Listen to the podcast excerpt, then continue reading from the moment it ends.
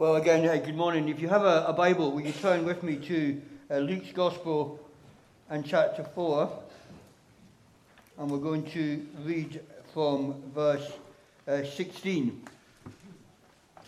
It's great to be uh, with you again. Um, I think I was checking my diary. It was 20 years ago, the last time I preached here. So hopefully you remember the sermon. And actually, my very first time here uh, was back in the early 70s when Uh, Alistair Begg, one of your former uh, ministers, was inducted into the church. So um, it's been a very uh, good relationship with a number of people over the years here. So we're going to read from Luke uh, chapter 4. Um, Jesus has been baptized. He spent 40 days um, in the desert. He's been tempted, but not given into temptation uh, by the devil. And then we read, He went to Nazareth, where he had been brought up On the Sabbath day, he went into the synagogue, as was his custom. He stood up to read, and the scroll of the prophet Isaiah was handed to him. Unrolling it, he found the place where it, was, it is written, The Spirit of the Lord is on me, because he has anointed me to proclaim good news to the poor. He has sent me to proclaim freedom for the prisoners, recovery of sight for the blind, to set the oppressed free to proclaim the year of the Lord's favour. Then he rolled up the scroll, gave it back to the attendant, and sat down. The eyes of everyone in the synagogue was fastened on him. He began by saying, Today the scripture is fulfilled in your hearing. All spoke well of him and were amazed at the gracious words that came from his lips. Isn't this Joseph's son? He asked. Jesus said to them, Surely you will quote this proverb to me Physician, heal yourself. And you will tell me, Do you hear in your hometown what you have not heard in Capernaum? Truly I tell you, he continued, no prophet is accepted in his hometown.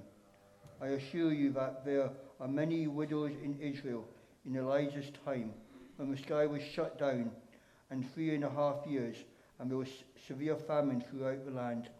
Yet Elijah had not sent to any of them, but to a widow of Zepharah in the region of Sidon. And there were many in Israel with leprosy. And the time of Elisha the prophet, yet not one of them was cleansed, only Naaman the Syrian. All the people in the synagogue were furious when they heard this. They got up, drove him out of the town, took him out to the brow of the hill on which the town was built in order to throw him off the cliff. But he walked right through the crowd and went on his way. Amen. And may God add the blessing of his word to us. 25 days to go. And that's to a general election, in case you were trying to work it out. and behind the scenes, there are manifestos being written. And I'm pretty confident that, and please correct me as you go out today, none of you have ever read any political manifesto. And yet politicians spend hours, days, years writing it for your benefit. And a manifesto, as you're aware, is if you vote for us, if, you, if we go into power, this is what we will do or this is what we will not do. And is the manifesto.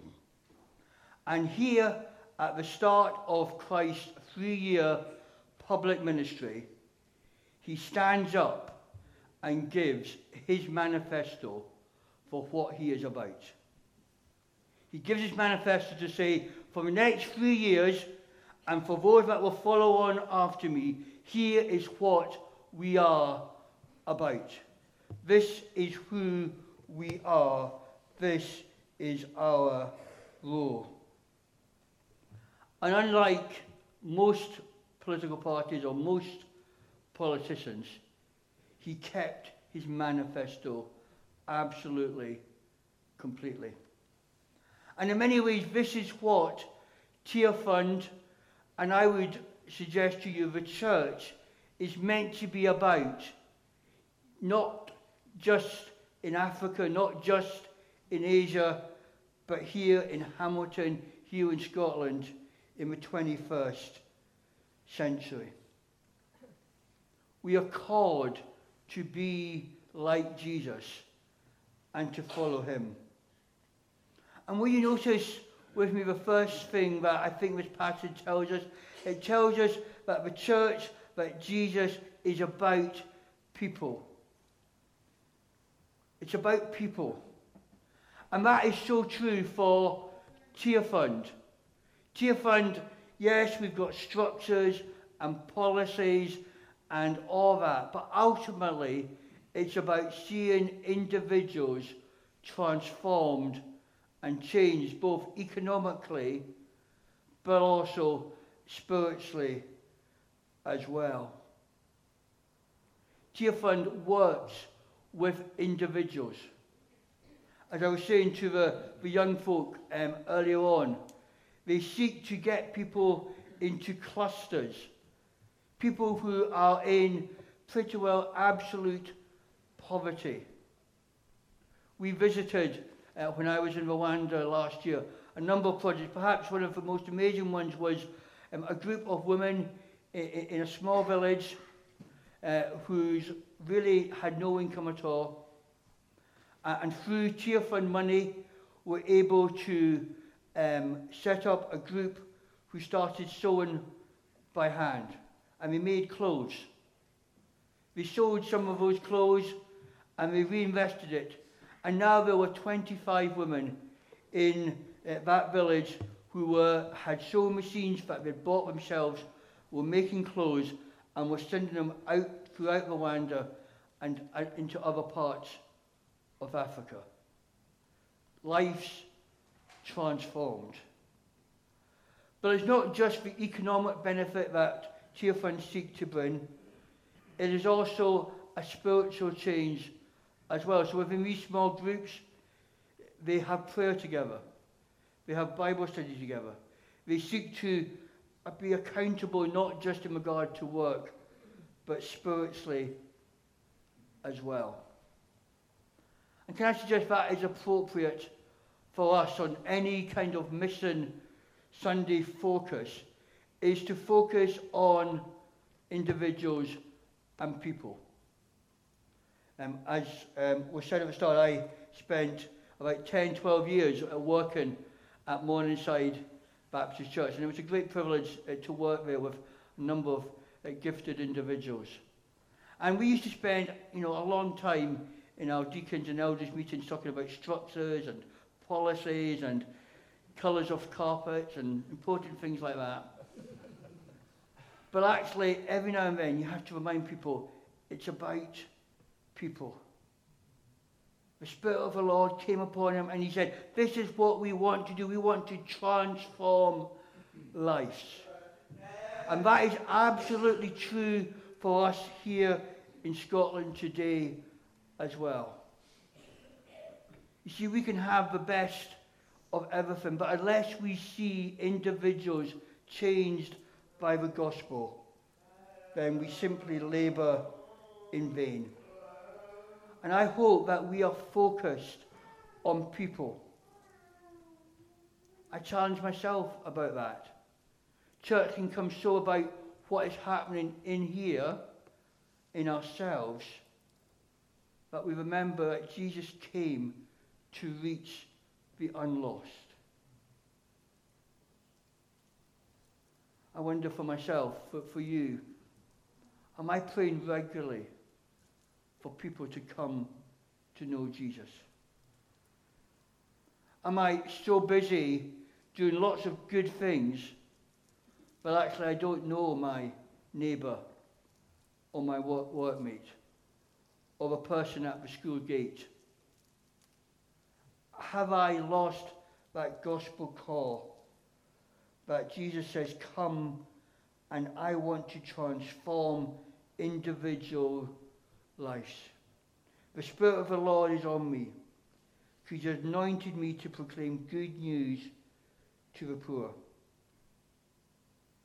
Now, clearly, when he says that, he's talking probably about two types of poor people economically poor That's what Tearfund is focused on when it looks to help people out of economic growth.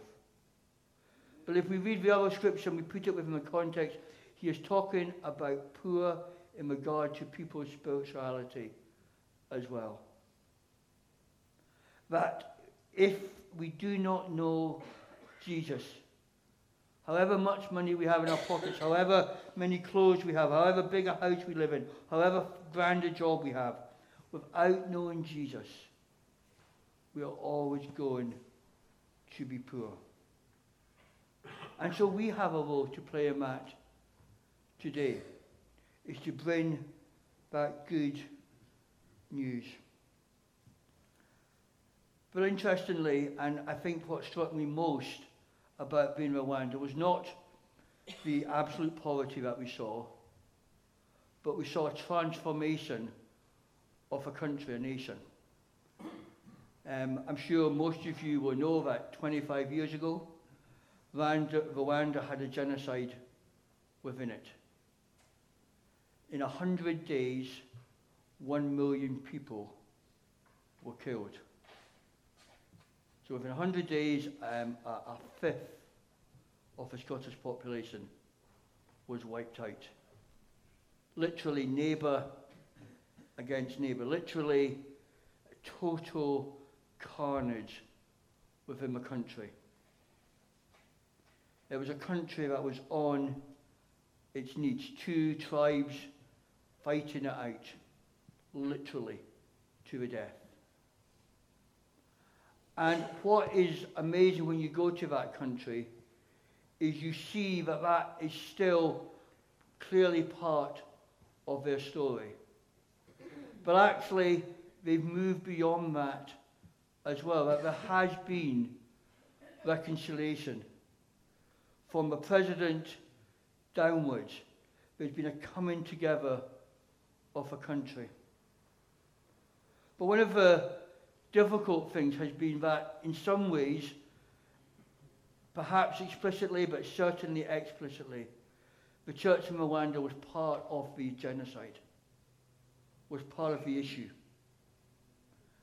And we went one day to a, again, very tribal, very rural part of the country. We were listening to what they were doing locally through Tearfund work, and people were get, taking my photos and finishing up. And I saw a man in the corner, and I went over with an interpreter just to say hello. And in my usual way, I never know what to say to people. I say, and tell me a wee bit about yourself. He said, Well, actually, if you really want to know, 25 years ago, during the genocide, I killed eight people in this village. I went to prison and I found Jesus in prison, came to faith, came to salvation in him.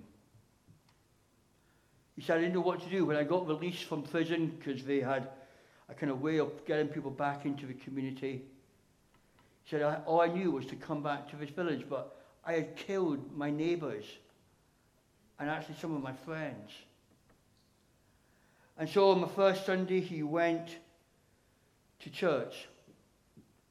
And an old lady came up to him and he shook his hand and said, Welcome, brother, to the church.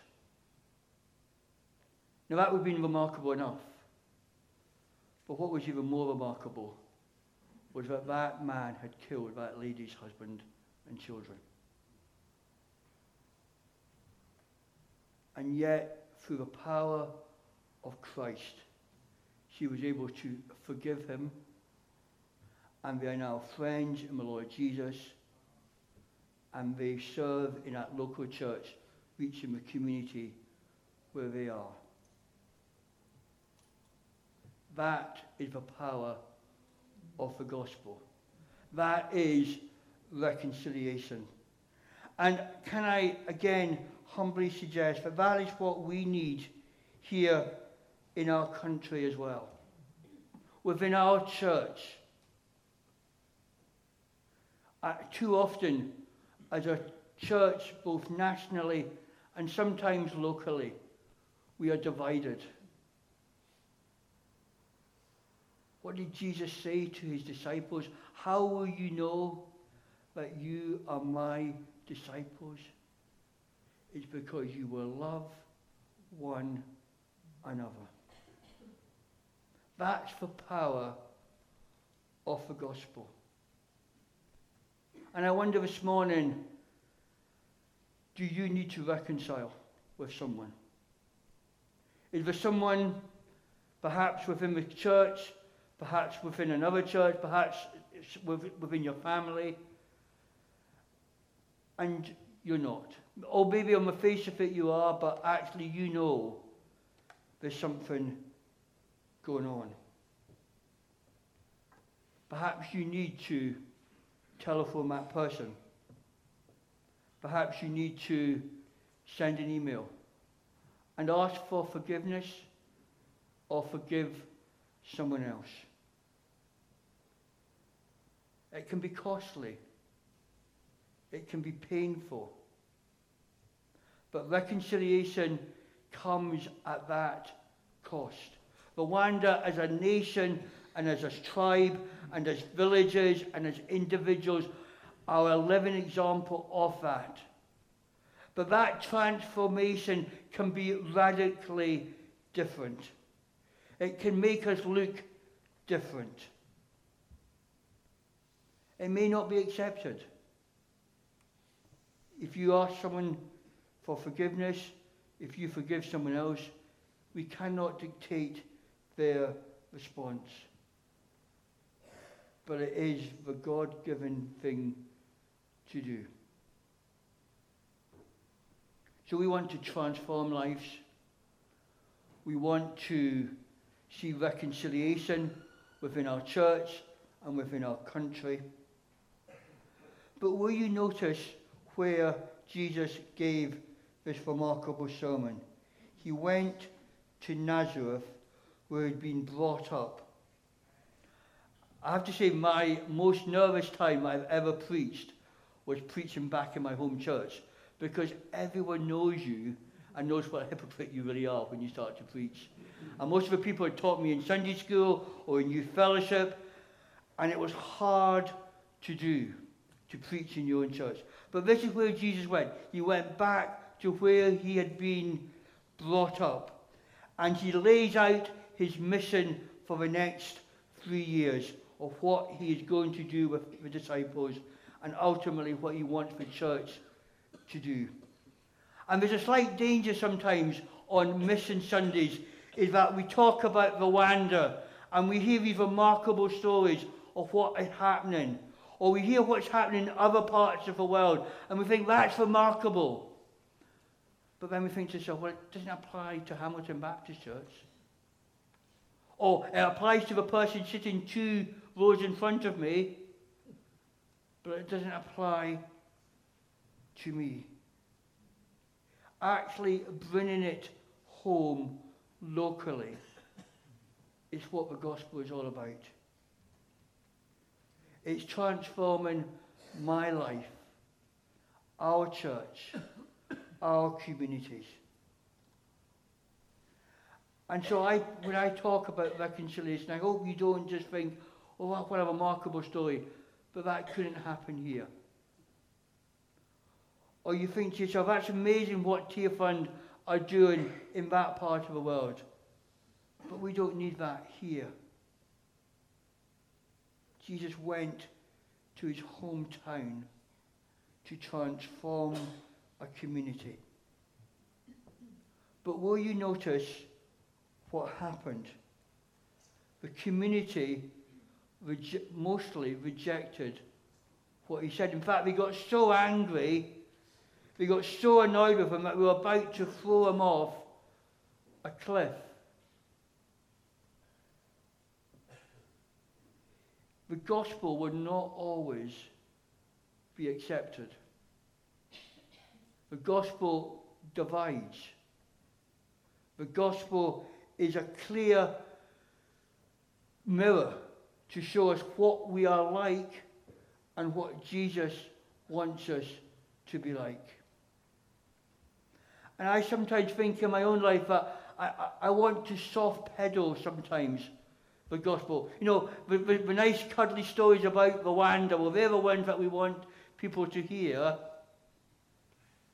But we don't want to tell people about the sin and the ugliness that went on and still goes on, not only in that country, but across our world. And you cannot know how your family or your neighbours or your workmates will react to when you tell them the gospel. That, in fact, is not your responsibility. Some will be interested, some will be indifferent, and some will react with anger towards you. So I want to finish by saying we cannot do this in our own strength. Look at verse 18. The Spirit of the Lord is on me. Remember, if we just go back, um, literally about 41 days from when this incident took place, Jesus was baptized by John the Baptist. And as he came out of the water, the, the Spirit of God fell upon him. And what I'm suggesting is happening in Rwanda. What I'm suggesting needs to happen here in Scotland, has to happen here in Hamilton.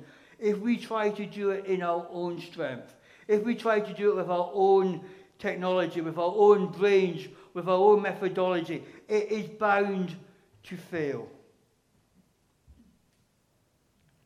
We need God's Spirit, God's power in our lives, within our church, within our nation again. I wonder for those of us who have been Christians for many years, how often do I stop and ask for the Spirit of the Lord to be upon me again? How often do I check that I'm in touch with God's purpose for my life? How often do I stop and say, What is your plan, God, for me? The danger is we just get caught up into day to day life. The danger is we don't stop and hear what God is saying to us. We all live busy lives in different ways. One of the great things about being with um, a group of people going to Rwanda was that at the end of the day we simply stopped and we tried to listen to each other about our experiences and tried to listen to what God was saying in it. And again, that pattern of just listening to God, to what He is saying to us, is so helpful. Uh, I want to thank you for the support that you give to Tearfund. Thank you for your help that you are doing for transforming and changing lives. But I want to encourage you that what God is doing in other parts of the world he wants to do again here. And he does it through fallen individuals like you and I. I think one of the big challenges that we face in Scotland is to bring people together through the gospel of reconciliation. And if we can model that as fellowships across our land. I think people will be drawn to that. And more importantly, will be drawn to the Lord Jesus Christ, who we seek to love and serve and honour. And my prayer is, is that the Spirit of the Lord is upon each of us, that he anoints us this week to go and proclaim good news, not just to the poor, but to everyone that we come across. Let us pray.